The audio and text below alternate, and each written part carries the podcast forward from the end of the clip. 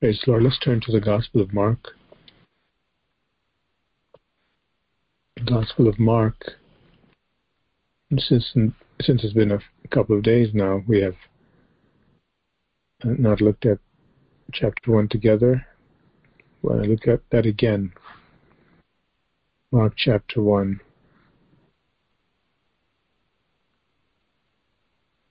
The beginning of the Gospel of Jesus Christ, the Son of God.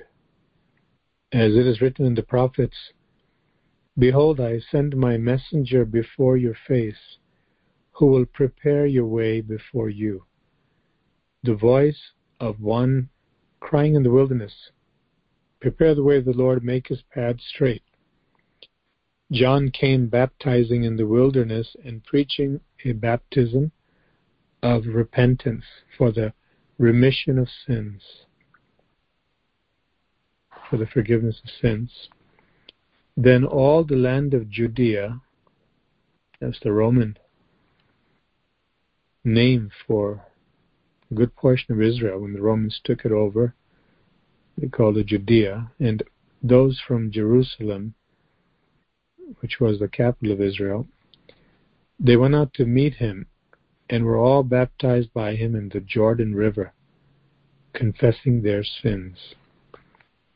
Now John was clothed with camel's hair and with a leather belt around his waist, and he ate locusts and wild honey.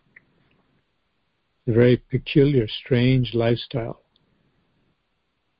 But he was called to serve God, and this was an ascetic lifestyle. It was a, a removal of himself from the mainstream society, and he was apparently making do with what he had in the wilderness and desert area.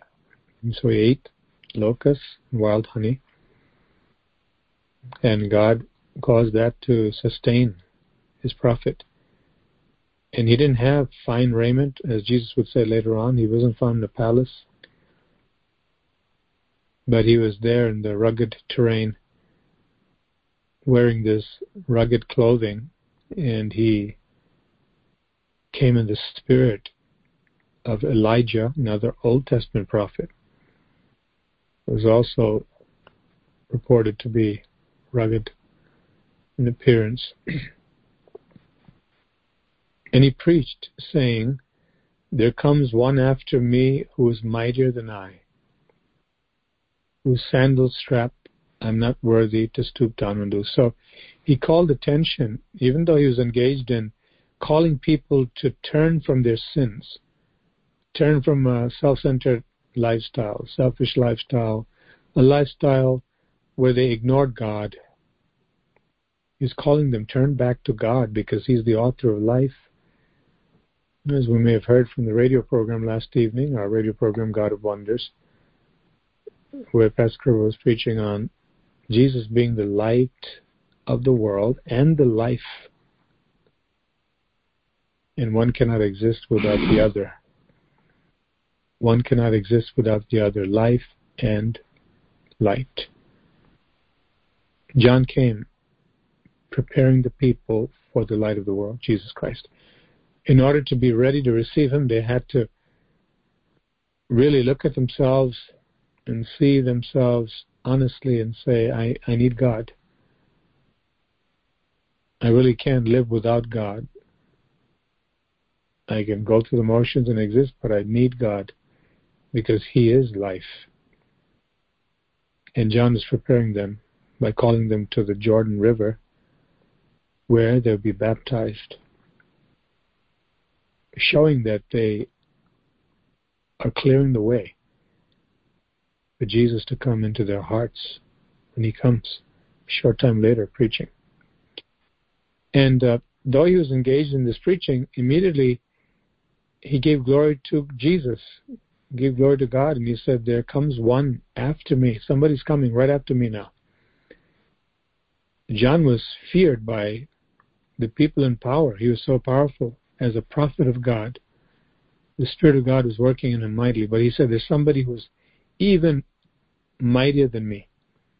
That person that's going to come I'm not even worthy to stoop down and unloose his sandal strap. I'm so much less than him. I'm not even worthy to really come near him and even touch his shoes. And he said, why? He said, I indeed, verse eight of Mark chapter one, I indeed baptized you with water. He said, you came to me to turn from your sins and turn to God. I baptized you with water. I baptized you with water, but he will baptize you with the Holy Spirit. Only God can do that. Only God can baptize somebody with the Holy Spirit. Verse nine, it came to pass in those days that Jesus came from Nazareth of Galilee.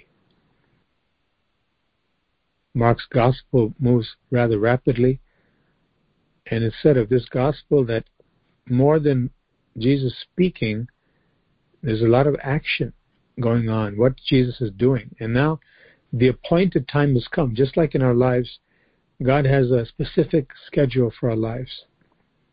And it goes beyond just the time we're supposed to be born and the time we're supposed to die.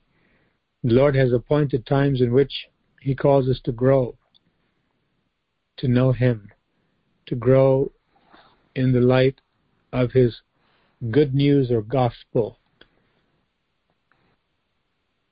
about what He came to do for us, to die on the cross for our sins.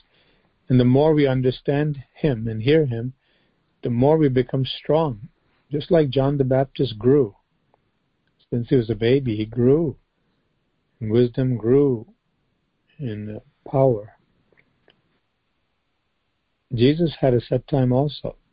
The creator of the universe, who became a human being, as we saw last time, He had no human father.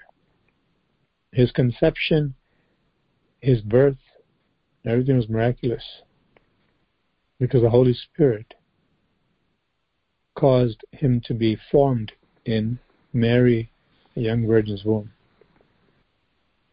He had an appointed time when He would come, and we see that clearly in the prophecies in the Old Testament, written hundreds and even thousands of years before He came. And we see in the book of Micah that He was supposed to be born in Bethlehem. And although Mark doesn't discuss that, we see in the other Gospels, such as in Matthew, that He was born in Bethlehem, as was prophesied some six or seven hundred years before He came, that a certain supernatural being is going to come who has no beginning. He's eternal.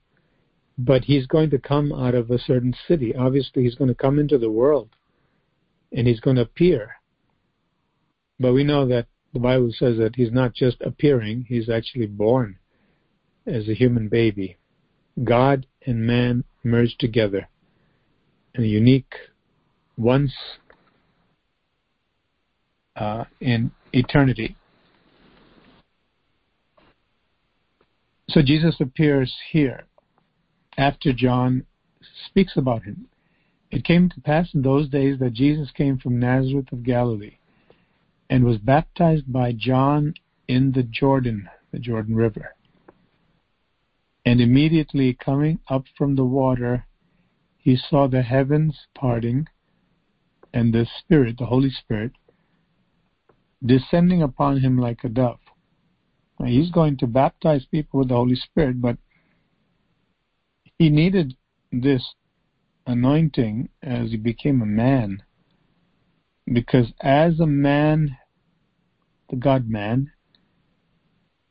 the Spirit of God is going to enable Him to defeat the devil and be worthy of being able to deliver us from our sins and all of our troubles. There's an unfolding and revelation of the greatness of the Lord Jesus the more we read about Him. He's definitely unique. No other human being or teacher like Him. No prophet like Him. He's far above all of them in every way. But then we come to find out is actually God himself come in human flesh to redeem us from our sins. And here it says, and the Spirit descended or descending upon him like a dove. We mentioned that it, it didn't say a dove. When Luke's Gospel, it says he descended, the Spirit of God descended in bodily form like a dove. We don't know exactly what John saw, but we know that the way the Spirit descended, the form was like a dove, and certainly the descent was like a dove. Then a voice came from heaven. You see the Trinity, the God that we serve is one divine Lord God and three persons of the Godhead, three persons of this supernatural God. We know by revelation only, meaning God had to tell us this. We can't figure it out, nor can we understand it perfectly with our limited human minds, that He is, he is Father, Son, and Holy Spirit all at the same time. Praise God. Father, Son, and Holy Spirit. Not as the Catholics or some idolatrous religions have, you know, a lot of pagan religions have, religions have uh, God as a father, perhaps, as somebody, a son, and then there's a mother. Some goddess or some form of God as they see it. But that's all a lie. There is no female before Eve was created in Genesis one.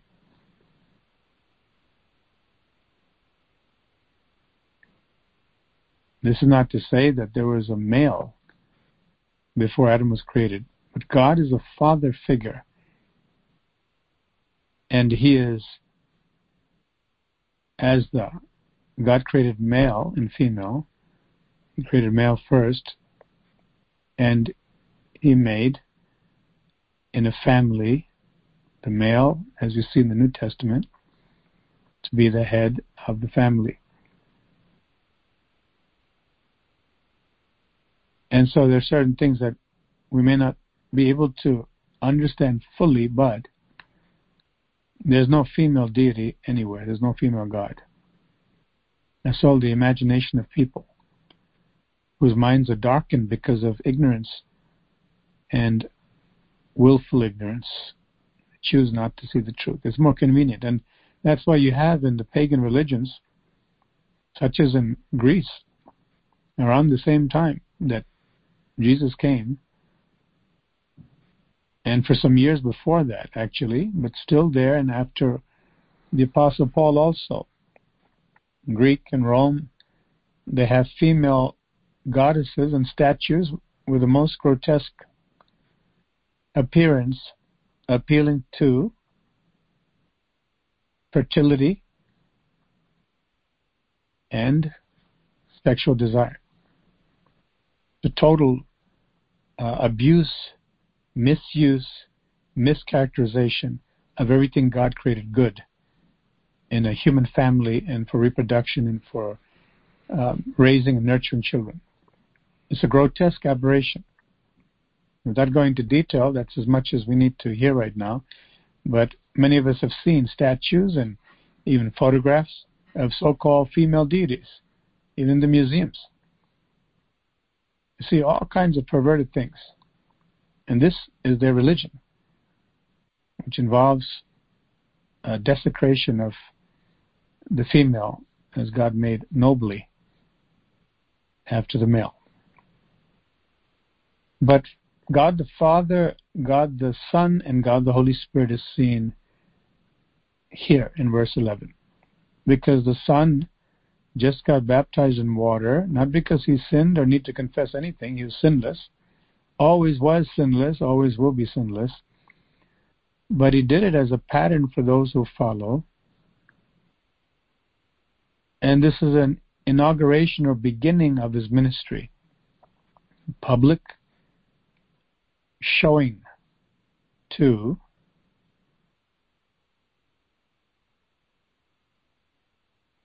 Israel. So we're in Mark chapter one, and we trust the Lord. Praise God. Verse eleven. Then a voice came from heaven, "You are my beloved Son, in whom I am well pleased." The Father saying that, the Spirit coming upon the Son, and the Son, of course, receiving this anointing as a man, as a God-man. We saw this last time. Immediately the Spirit drove him into the wilderness.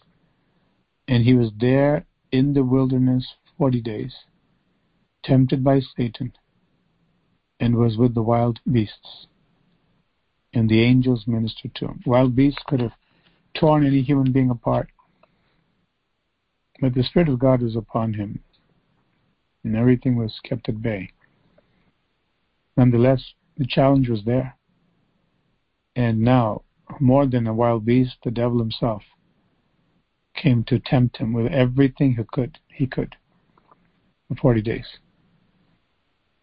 But he overcame everything. The other Gospels highlight the manner of temptation. Verse fourteen, after he went through this testing, now after John was put in prison, Jesus came to Galilee. He went up north in that region by this lake called Sea of Galilee, actually a lake. And what he would do is call his disciples, people who would lay down everything and follow him. And that's exactly what we're called to do.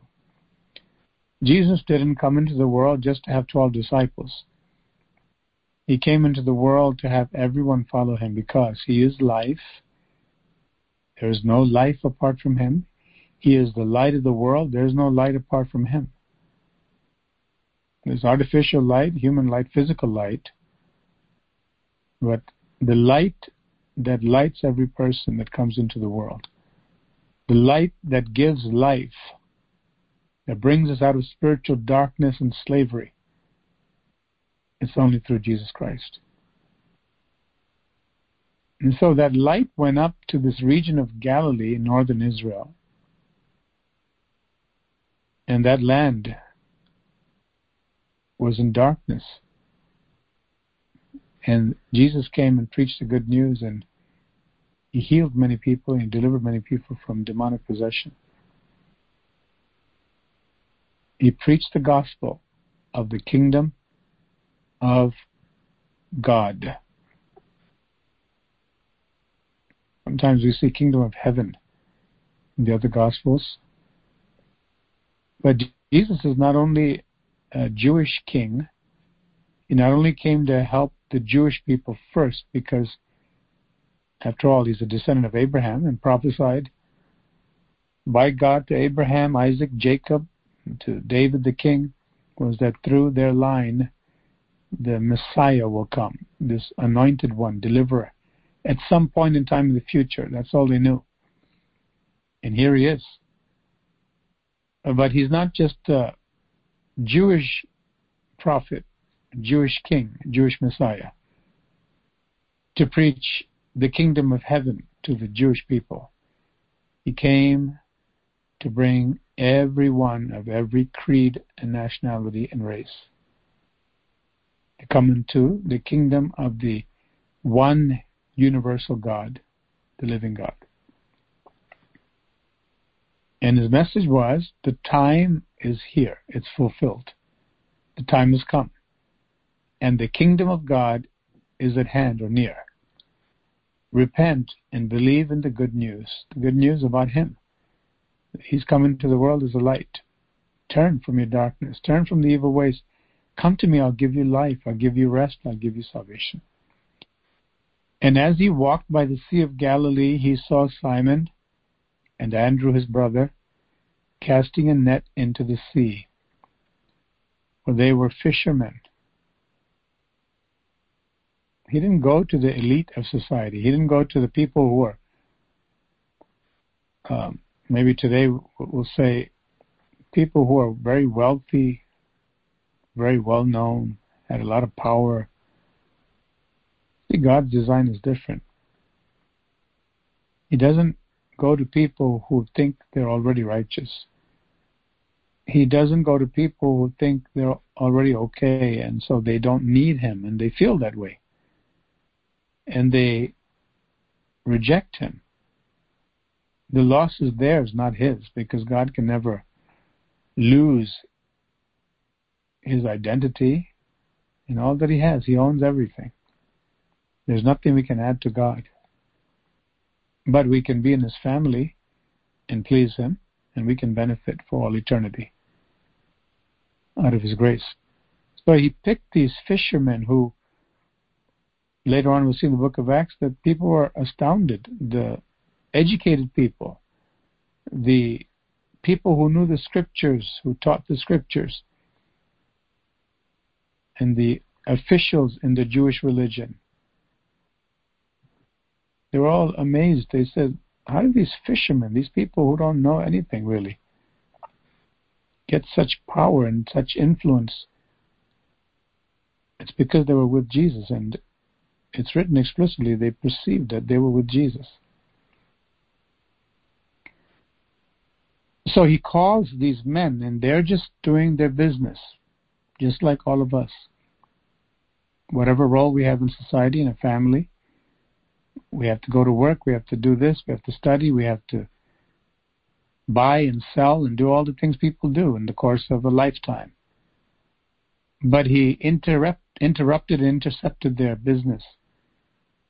He didn't go and intercept it by saying, let me take over your business, or let me show you how to do better, and let me give you a deal. He walked by, and all he said was to two particular people first.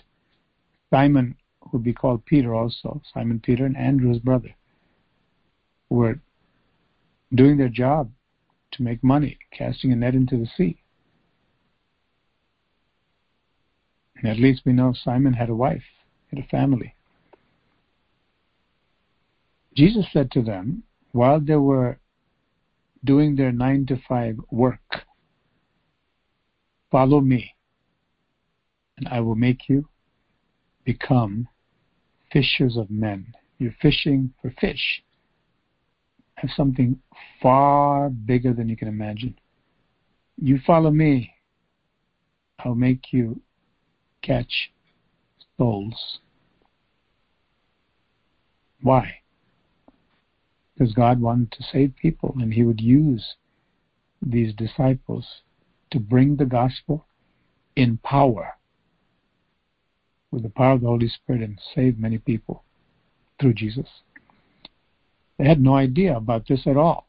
All of a sudden they hear these words from this man we see from the other Gospels that they heard John the Baptist recommend,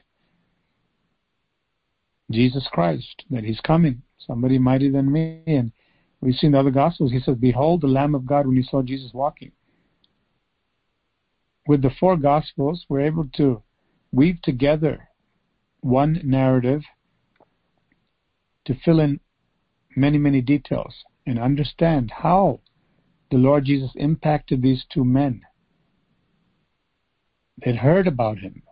That's how we get saved. We hear about Jesus Christ.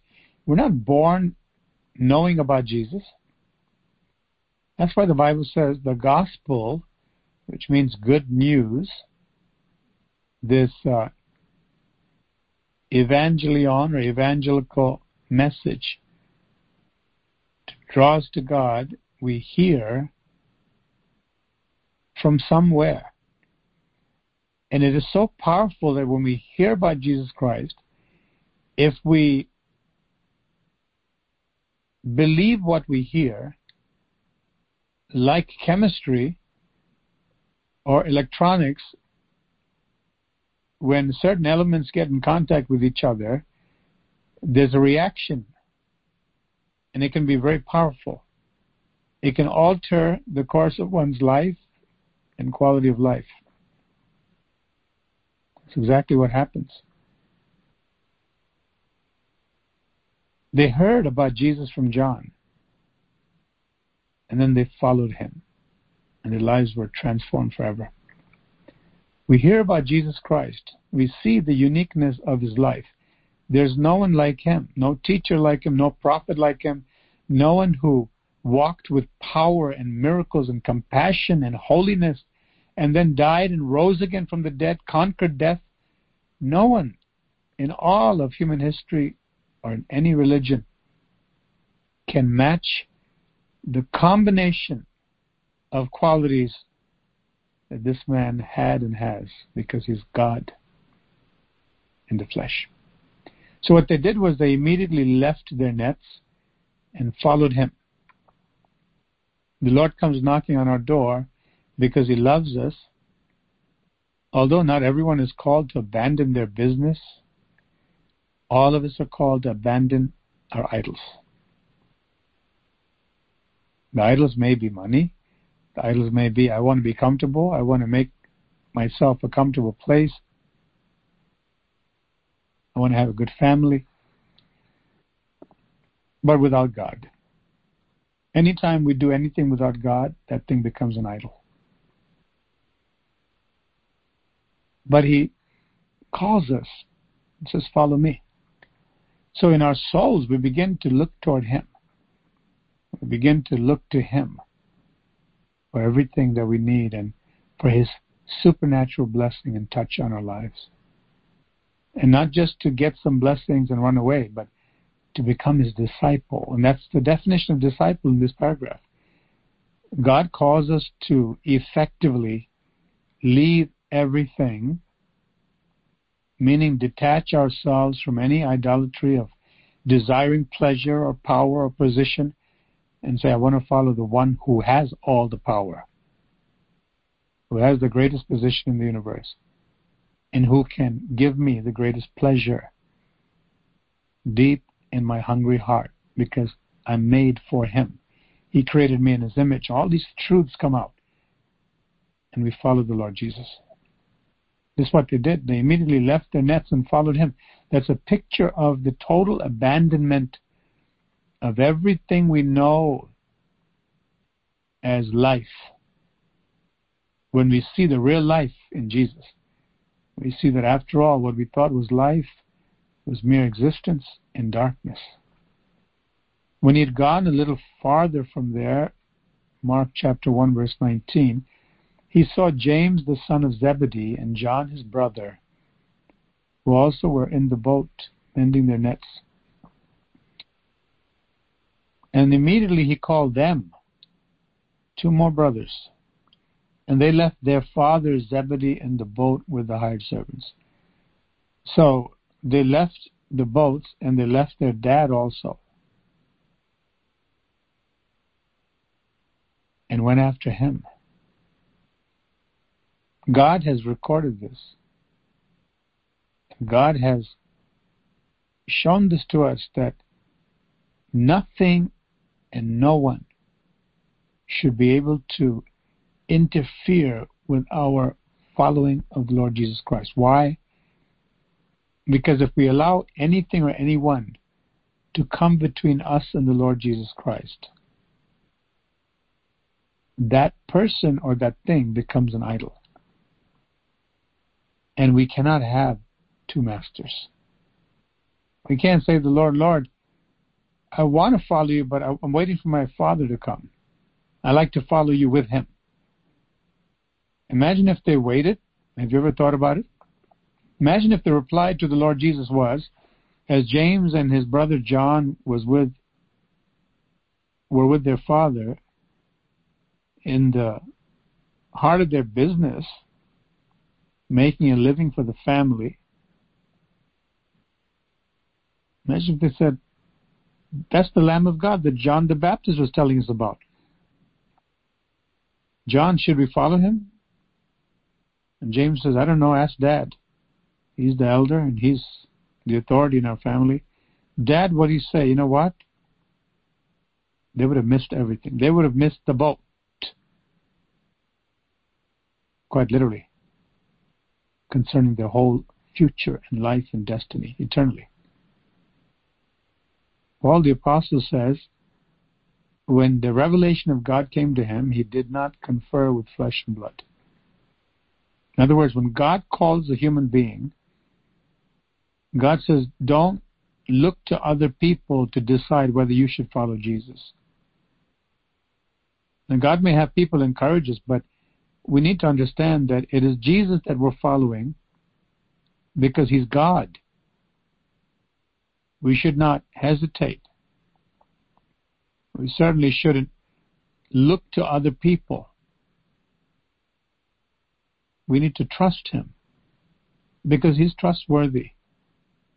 We look at the lives of Peter and Andrew, his brother, and James and John, his brother.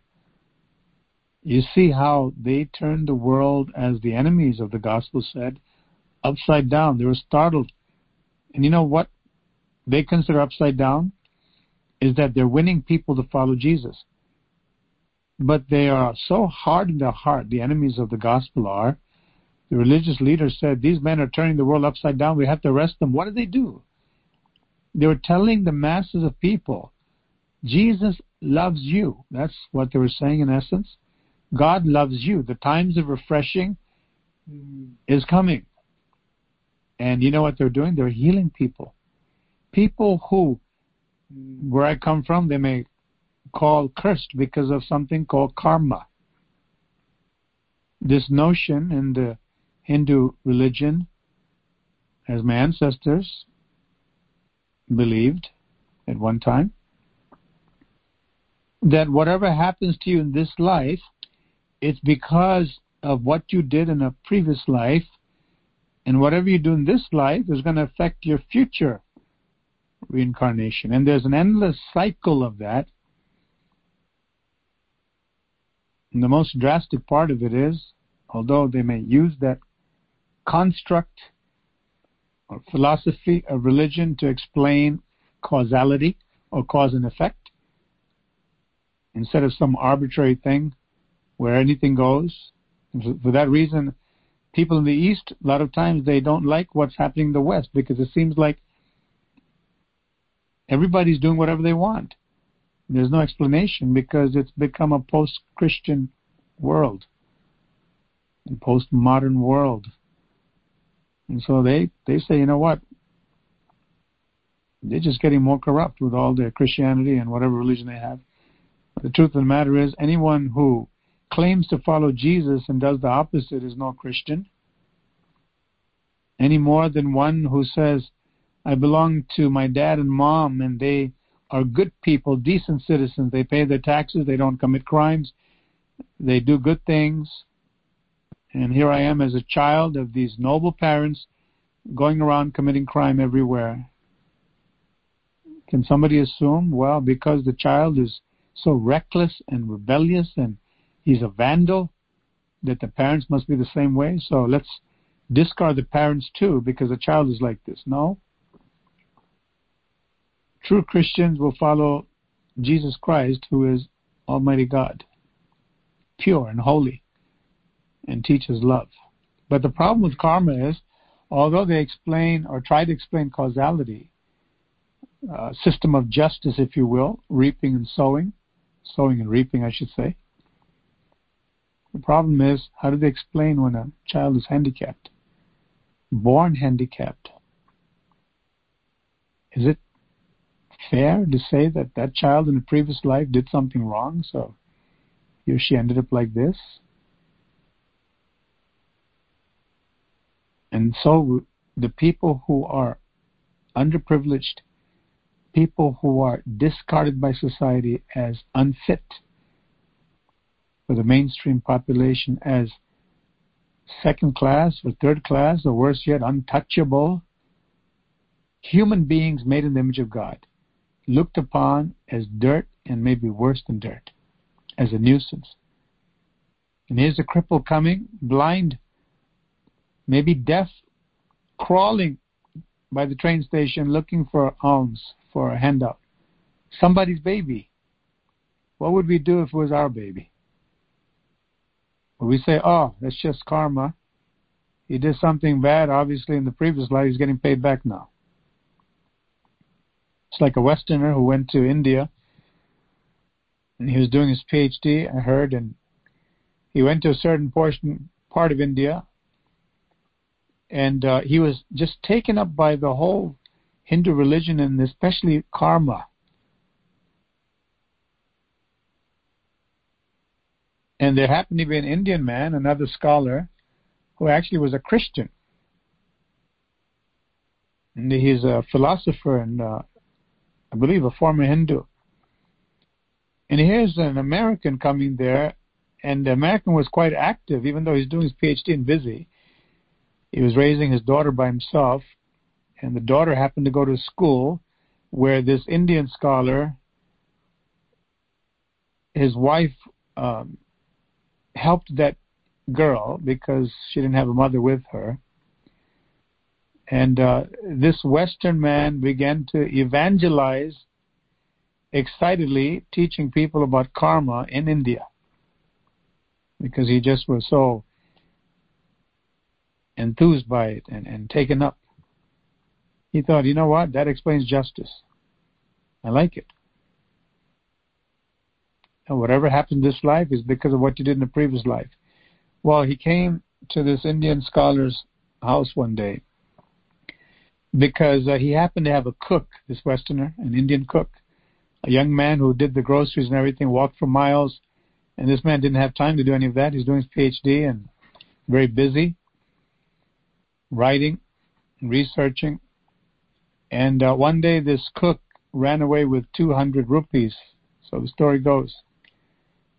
He took money that he was supposed to go to the market to get vegetables and everything fresh because they didn't have refrigeration. The electricity was not reliable. And so what happened was he ran away with the two hundred rupees, this man's, Western man's or American man's money, never came back.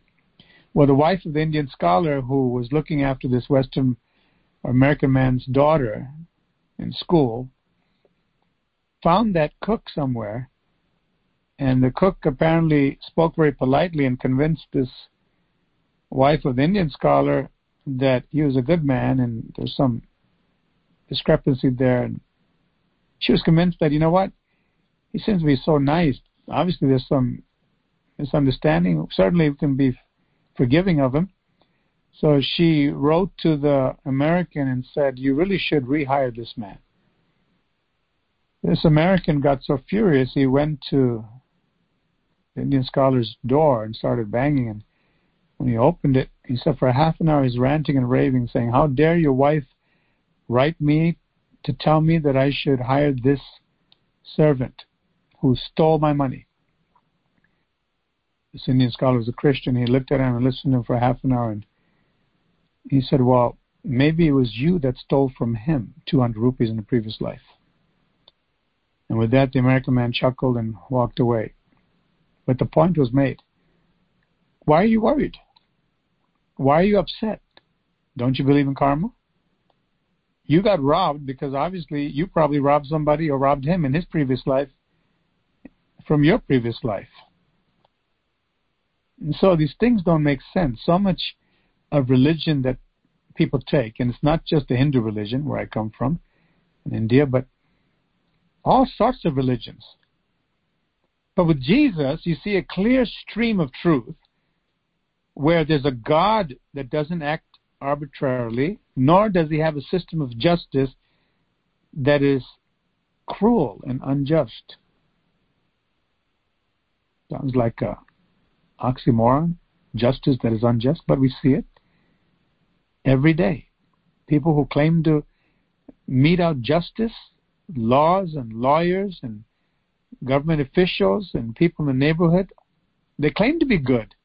They claim to be equal, but they have a lot of prejudice. They have a lot of darkness, and we see it in the actions.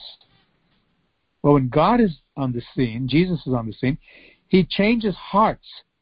He doesn't just explain something that doesn't satisfy, doesn't make sense in the end. But he changes hearts because he made us in his image. So that means, according to the gospel, we have fallen from what we were supposed to be. And that's why there are problems in families, between husbands and wives, between parents and children, between nations. Because the whole world, according to the Bible, has gone away from the light. We have solar light, lunar light, We have artificial light, but not the divine light, to expose our darkness in the depths of our hearts, where that heart needs to be transformed with the washing away of our sins by the blood of Jesus. This is the message that John and James and Peter, or Simon Peter and Andrew, received once they started following Jesus. In other words, it became active and functional in their lives. Their hearts were changed. Because up to that point, all they knew was, John the Baptist is a mighty preacher, and look, all the people, they're getting convicted. There's something happening. People are starting to check their hearts and get baptized, but it's really making the way for something greater. We all need salvation. It's one thing to say, I'm sorry, and I'm not going to do it again, but it's another thing to take all of those things that we've done, look at the root cause, which is the sin nature, and to have that taken away is not humanly possible. Only God can do it. And that's where Jesus comes in. And the Lord demonstrated his power. John one twenty-one, or Mark one twenty-one. I'd like to give an opportunity for someone else to read. Mark one twenty-one to thirty-one, and then someone else. You can read from thirty-two to the end of the chapter, verse forty-five. Praise the Lord. Yes. Mark one, twenty-one, thirty-one, New King James Version. Then they went into Capernaum, and immediately on the Sabbath he entered the synagogue and taught. They were astonished at his teaching, for he taught them as one having authority, and not as the scribes.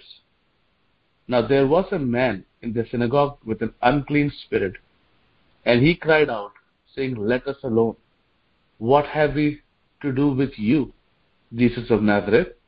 Did you come to destroy us? I know who you are, the Holy One of God. But Jesus rebuked him, saying, Be quiet, and come out of him. And when the unclean spirit had convulsed him and cried out with a loud voice, he came out of him. Then they were all amazed, so that they questioned among themselves, saying, What is this? What new doctrine is this? For with authority he commands even the unclean spirits, and they obey him. And immediately his fame spread throughout all region around Galilee. Now as soon as they had come out of synagogue, they entered a house of Simon and Andrew, with James and John. But Simon's wife's mother lay sick with a fever. They told him about her at once. So he came and took her by the hand and lifted her up, and immediately the fever left her, and she served him. Praise be to God. She served them.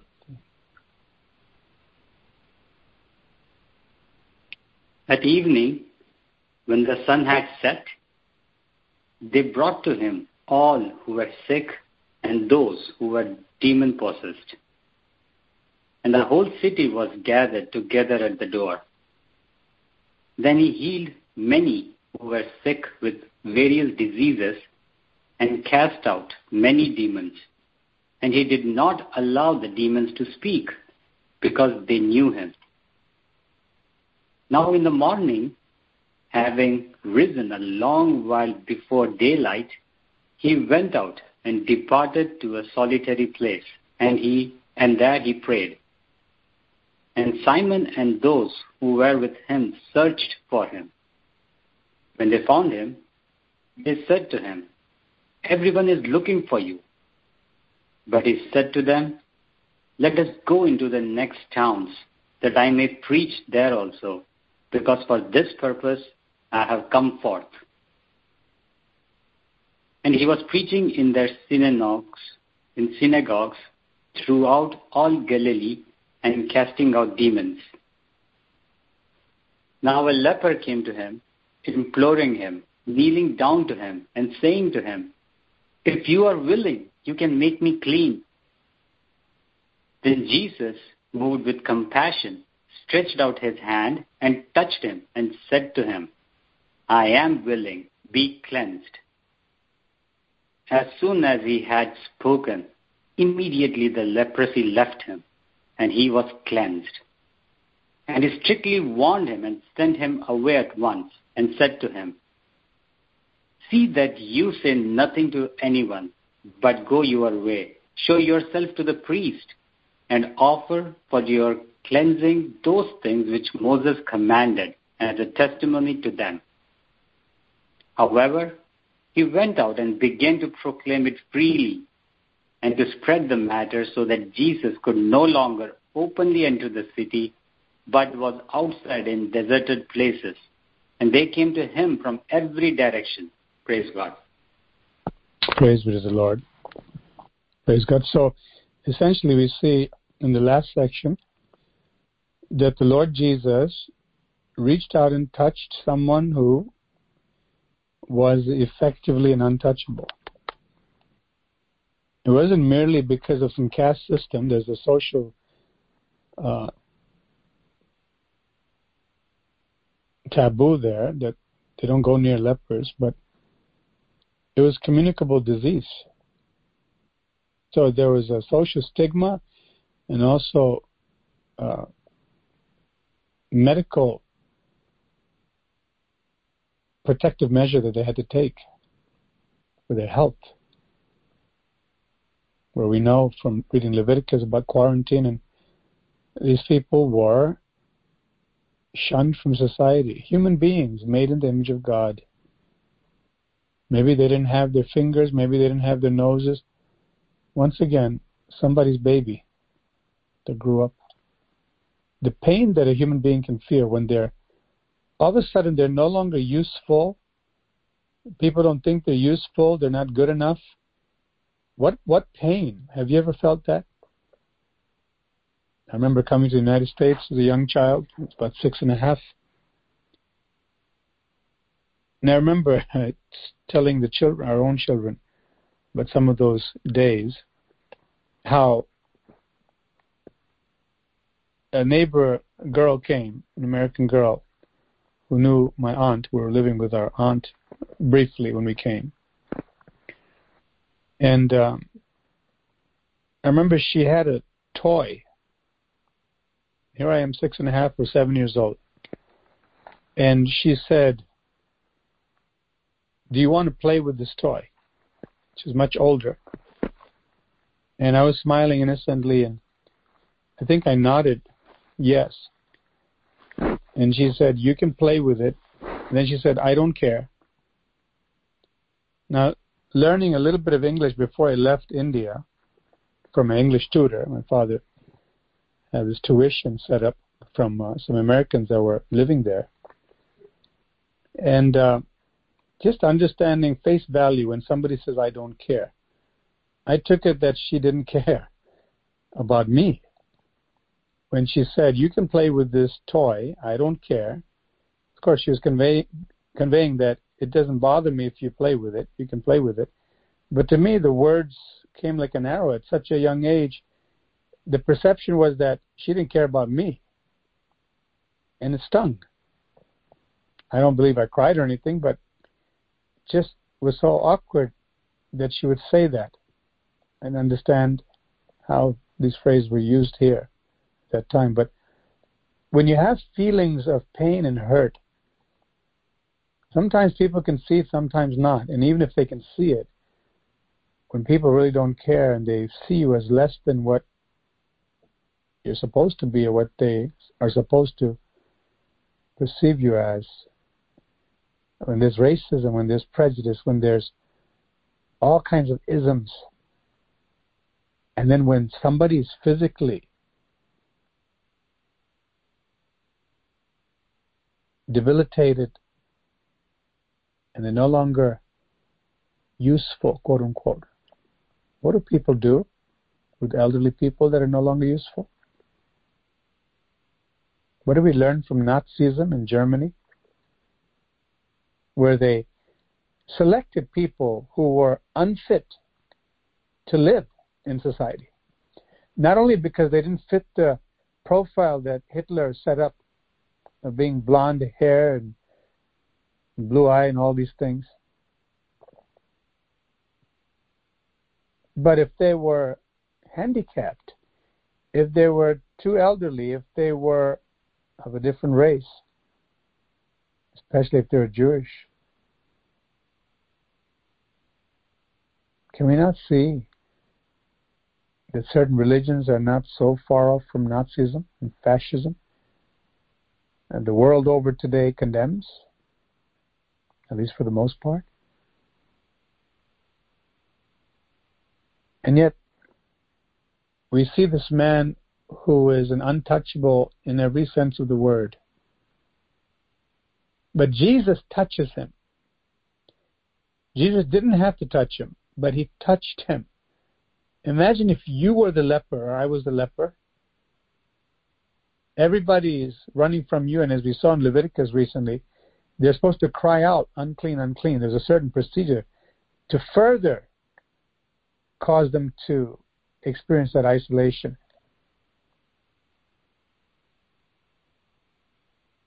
And for someone to actually touch, of course, this man understood in verse forty-one that this Jesus can make him clean. Verse forty, forty-one. He came believing that Jesus had the power, that he may do it. If he wants to, he can do it. Then Jesus moved with compassion. What other God have you ever heard of? I've never seen anything like this. And I'm amazed many times, even though I was raised in a Christian family, the divine encounter we have, certain times when we read the Bible, I'm amazed and eternally grateful to God, because I could have been, without Jesus, following something that seemed to satisfy a superficial need for religion. Everybody follows someone, whether they admit it or not. Everyone follows someone. But to come and encounter the living God, the true God, and the one that has so much compassion, sometimes I feel like asking myself, how could you ever have missed this? And then, thank God, it wasn't too late for me to come to know the Lord of compassion. This God cares. This God came down into my mess, into humanity's mess. He came and he suffered for our sins. It wasn't just to be a hero. Some people and some religions and certain pursuits in life with various motives, they may stand or lie down or walk on a bed of nails.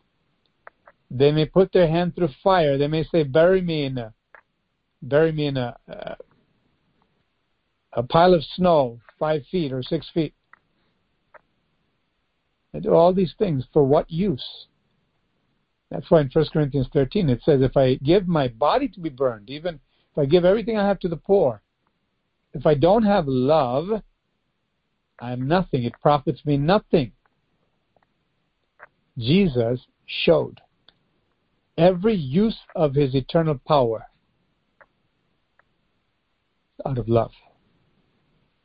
For God so loved the world that he gave his only begotten Son, that whosoever should believe on him, believeth on him, should not perish but have everlasting life.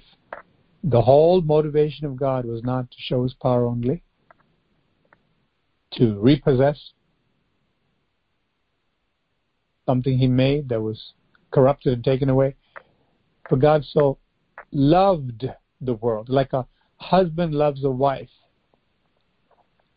A husband who really loves the wife, really sacrifices for the wife, and really lives to beautify the wife in every way because he adores the wife. That's a picture of God's love. This love called agape love. For God so loved the world, and how far and how short we fall. God sees that too. We cannot love like he loves. And that's why he came. to take every sin away.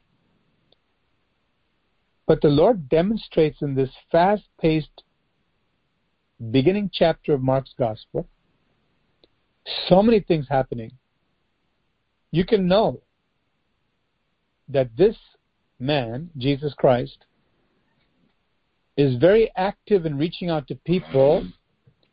This man, Jesus Christ, is very active in reaching out to people, and he's been given a divine declaration from heaven at his baptism. God saying, "This is my beloved Son. This is God the Son, in whom I'm well pleased." And then he's reaching out to people, not just with a message like a newspaper, or with a horoscope or something to make them feel good, some fortune telling.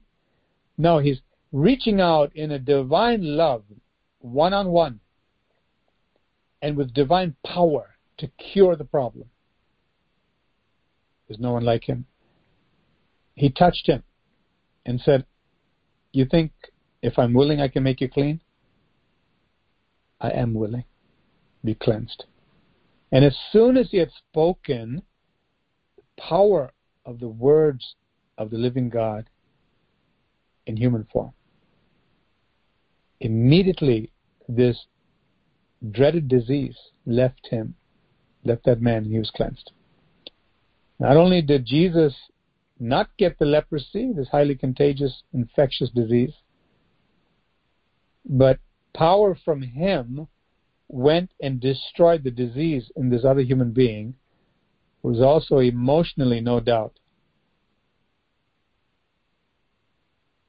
very impoverished and hurt. All of a sudden, the man, body, mind, and soul, was made whole again, and his value was highlighted by the Lord Jesus, because God so loved the world. He so loved this leper that he came to help him out of his misery and restore him. And then he told him, go to the society, go to the people in charge, go to the priests, and go to the priests and let them see that you're really cleansed, so you can re-enter the population and be normal again. Blessed be God's name. And the man, of course, was so excited, he didn't heed the counsel, the first part of it, the command of Jesus. He said, don't say anything right now to anyone. But he went out and told everybody, and because of that, the Lord couldn't freely go and minister in the city.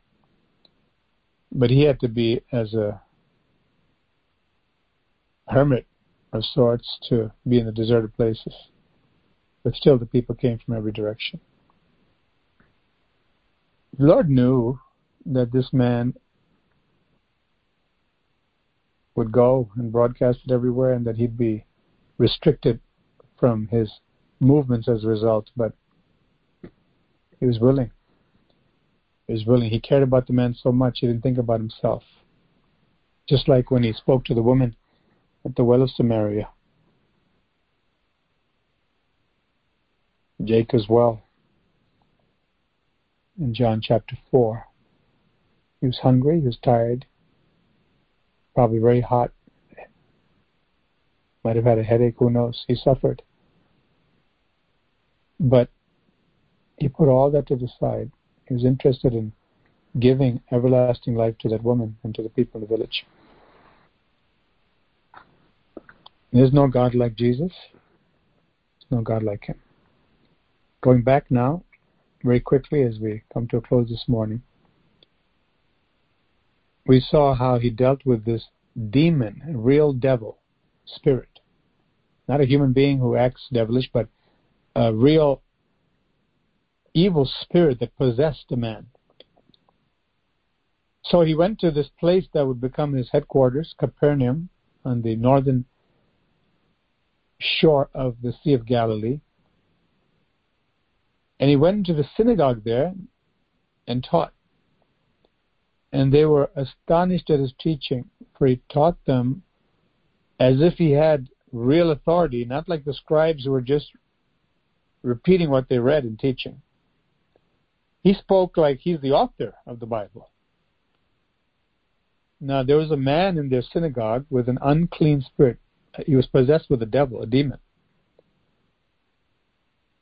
When Jesus comes into the synagogue and is teaching, all of a sudden, imagine this, a scream. Screaming, saying, "Let us alone. What have we to do with you, Jesus of Nazareth?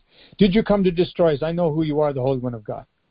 All the people thinking, what on earth is happening here? This man is possessed. They're all startled. And he's saying these words, including not only identifying Jesus as Jesus of Nazareth, but identifying this carpenter's son who's standing before them, who's teaching with such authority. The demon inside the man is saying, "We know, or I know who you are. You're the Holy One of God. Are you coming to destroy us?" And another gospel says, "Before our time." These devils trembled and they were anxious. They started blurting out because they couldn't stand the presence of Jesus. Darkness, as we heard last evening on the radio program, please, at the presence of light. There's a tremor that's going out in the camp of the devil. But Jesus rebuked him, saying, "Be quiet and come out of him." He's talking to the devil. He said, "Be quiet and come out of him." And when the unclean spirit had convulsed him, he just threw this man who the spirit possessed, the evil spirit, and cried out with a loud voice again. Then the evil spirit left him. And they were all amazed, so that they questioned among themselves, saying, "What is this? What new doctrine is this?" Meaning, doctrine simply means teaching or body of truth. What they're saying is not what Jesus has been saying, but the man that's been teaching right now with authority, we just saw a devil run from him, which possessed a human being. We just saw drama right in front of us, of heaven driving out hell. So they're wondering, what kind of teaching is this that has such power? For with power or authority he commands even the demons, the unclean spirits, and they obey him. Those demons are no match for this Jesus. They're, they're astounded. And immediately his fame spread throughout all the region around Galilee. They all started telling people, "You know that Jesus of Nazareth, you know the man that came to the synagogue the other day, the man that has the disciples following him, the, he just commanded an evil spirit, a demon, to leave a, another man who was possessed. And it ran." And this is what we heard the demon saying. His fame spread all through the region. In the height of this ministry, he enters the house of Simon Peter and Andrew. And he goes with James and John. And Simon's mother-in-law is sick with such a fever that it's unmanageable. She couldn't do anything. And so the disciples told Jesus. Now, the dignity that Jesus gives to every human being, both an individual, just one person. He didn't look for ministry where more people know about him and a bigger crusade, no. And also a female. There were people in those days, the common consensus was that women are inferior to men and they can even be treated as property many times in the ancient world. Jesus went loving this individual, one person, this woman, Peter's mother-in-law, and he took her by the hand, and the fever left, and she was able to serve them. Another gospel says he stood over. All those things are true. But the essential truth and point is that out of love, even though he was so busy and so much is happening. And he's not able to sleep much at all for a number of reasons. He's ready to meet the needs. And so the Lord Jesus is ready to meet our needs. He knows what we need, even before we ask Him. But what a privilege to say, Jesus, Lord, have mercy on me. Lord, help me. I need you. And step by step, in every point, every every situation in life, every horrible dark time in life, we can find that He is a faithful Savior, faithful friend. We can not only consult Him for everything, we can pray to Him and ask Him to help us to be involved in everything that concerns us. The Lord will come through to help us. Now, the interim passages between what we read with the leper situation and this healing, we see that more healing is happening. Verse thirty-two, at evening, when the sun had set, they brought to Him all who were sick and those who were demon-possessed. So we have multitudes coming now. And the whole city was gathered together at the door. What a day. Then He healed many who were sick with various diseases. There's no disease Jesus cannot heal. And cast out many demons. There's no devil, no demonic power that He cannot send running away from people. And He did not allow the demons to speak because they knew Him. They have multitudes here. It's going to be a greater commotion. He has power to tell the demons to even shut their mouths. He cured the people. He delivered them. Now in the morning, having risen a long while before day. Now in the evening, suppose it was eight, nine, ten, a long while before daybreak, maybe at three o'clock, maybe at two thirty, maybe at two. He got up in a rather short time. And we don't know actually what time He went to sleep. Because all we see in the previous verse is that He healed the people. It was evening. And with multitudes, we can gather that it didn't happen in one minute. Perhaps it took a few hours with so many people coming. And after that, perhaps He spoke with the disciples and explained some things. Maybe they had questions. A lot of things that are not recorded. But we know one thing. He did not sleep much. Now in the morning, having risen a long while before daylight, He went out and departed to a deserted or solitary place. And there He talked with His Father. He prayed. He knew He had to get along with the Father. He knew He needed direction. See, as a man, even though He was God the Son, He took upon Himself flesh. He became a man, fully human, while being fully God. A divine incarnation. Not reincarnation, but one time God became becoming flesh, taking on this carne, as the original word goes, this flesh. He knew He had to spend time with the Father. And so for us, we will get burned out very quickly. We'll be confused. We'll do things and say things that seem to be right and seem to be the best we can do, but actually can become a total flop if we don't spend time, quality time with the Lord. Where He just takes away every pride, every pretense, every desire to be seen and heard, and to become empty so we can get filled in His presence. The Lord Jesus, He didn't have that problem because He always did what pleased the Father. However, very clear that if the Son of God Himself, as a man, Son of God, Son of Man, needed to spend time with the Father, and He got up early, He didn't consider sleep. You know, it was a very busy day, very taxing day as a human being. And early in the morning, they start looking for Him again. But He knew He had to spend time with the Father.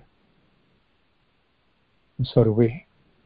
Otherwise, our inner world will fall apart. We will fall apart. It's just a matter of time. But with quality time with the Lord, really saying, Jesus, I want to know you more. Lord, I want you to speak to me. Lord, I want to live life the way you meant for me to live it. Lord, what do you want me to do today? Please go before me.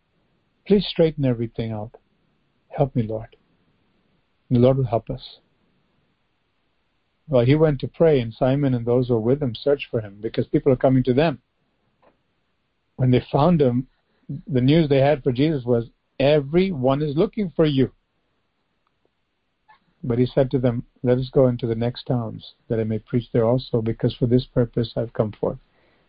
There wasn't one who said, well, I'm glad everybody's looking for me. I guess I can get more support and more houses that I can go visit and probably have good tea and food, and they'll all adore me, and I'll have the best of everything because look at the miracle power I have. People are just dying to meet me and be with me. He said, no, they've heard enough here. They've seen enough. I have to go to the next towns because they need to hear. So it is with us. There should be a, a desire to reach people who don't know the Lord, not just hang around company where we are with people who know the Lord, and although their fellowship is wonderful and we should be together, we also must do what Jesus did. Desire, because of compassion, because of love's sake, that people who don't know Jesus must know him, about him, through me. And he was preaching in their synagogues throughout all Galilee and casting out demons. So, he went from town to town around that region, around this great lake Galilee, or Sea of Galilee, and more devils to be cast out. So many devils, so many devils, in the synagogue, outside the synagogue, all over the place. And so it is today. Many, many people have demons with them and operating in them, but you can't tell from the outside necessarily until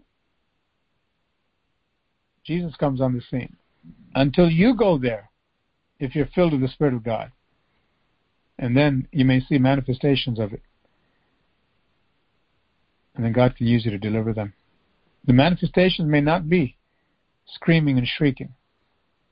It may be that they get agitated. You can see it in their demeanor. You can see it in the way they are. All of a sudden become hostile, perhaps. They want to do wrong to you. It seems for no apparent reason, but you know why? Because you're coming with the presence of God, and the devil's angry, hostile. It becomes more devious and can't be hidden, so it starts manifesting. But then we have been given authority. If we have received authority by spending time with the Lord and keeping ourselves pure and believing him and following him and asking him, waiting on him, then we can walk and do what Jesus did. Blessed be the name of the Lord. Praise be to God. Anybody who would like to pray?